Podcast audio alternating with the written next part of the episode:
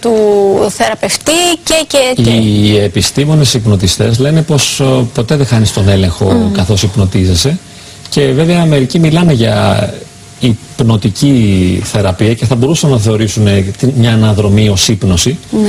αλλά όχι με την έννοια ότι χάνω τον έλεγχο και άλλος κάτι κάνει σε μένα. Αυτό είναι περισσότερο θεατρικό και το βλέπουμε στην τηλεόραση ή σε ένα θέατρο. Στην πραγματικότητα ε, στις περισσότερες μορφές ύπνωσης διατηρείς μια αίσθηση ελέγχου. Δεν κάνεις κάτι που δεν θέλεις δηλαδή.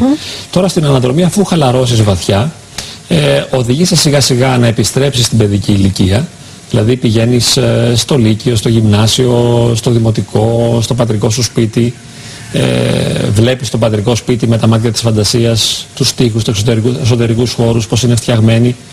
Βλέπεις ε, μ, τους γονείς σου, τα αδέλφια σου αν έχεις Ναι. και μ, είναι σαν να οδηγείσαι σιγά σιγά, ενώ είσαι χαλαρωμένος, να επισκεφτείς ξανά το σπίτι. Ναι. Είτε ως ε, ενήλικας είτε ως παιδί. Και τα δύο συνήθως. Κάποια στιγμή γίνεσαι το παιδί και νιώθεις ε, αυτό που ε, τότε ένιωθες ε, μαζί με αυτούς τους ανθρώπους. Η κλασική ερώτηση που μου αρέσει είναι πώς νιώθεις ε, κοντά σε αυτούς τους ανθρώπους, σε αυτό το σπίτι.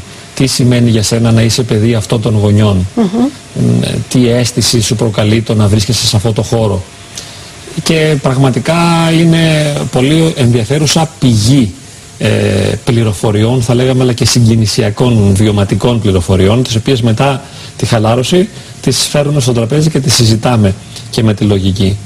Βέβαια δίνονται και πολλά μηνύματα, γίνονται πολλές παραλλαγές στις αναδρομές.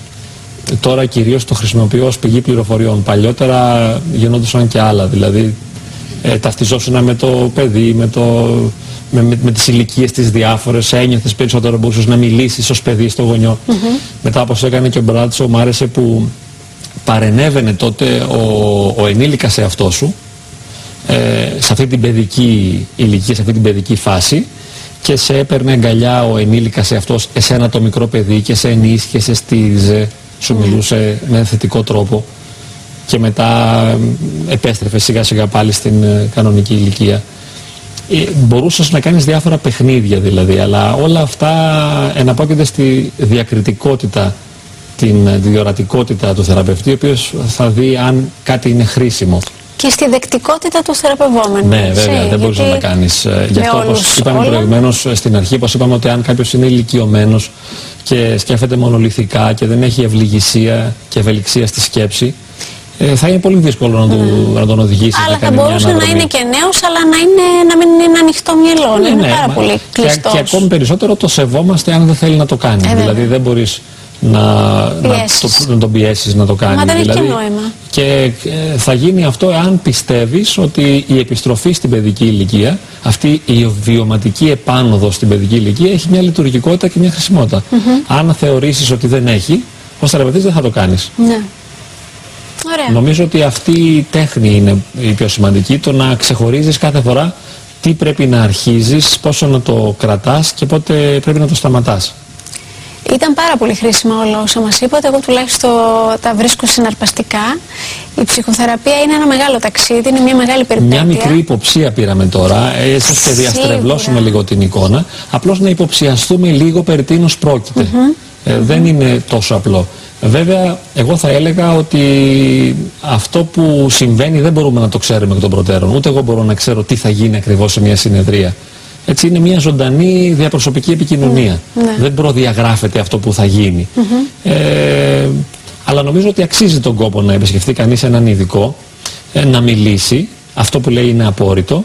Αν ας πούμε μετά νιώσει μετά από μία-δύο συναντήσεις ότι δεν ωφελείται, θα αλλάξει, θα πάει σε κάποιον άλλον.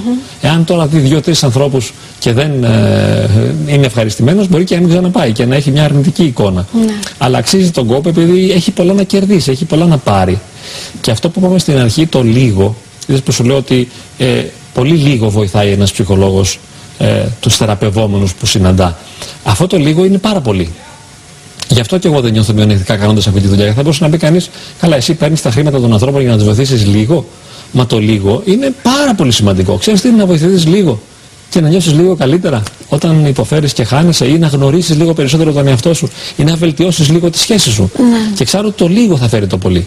Εγώ μπορώ να τον αφήσω μετά και αν έχει ξεκινήσει μια μικρή αλλαγή, αυτή μπορεί να φέρει μια μεγάλη αλλαγή. Ωραία. Ο χρόνος μας ολοκληρώθηκε. Ευχαριστούμε πάρα πολύ για την παρουσία σας.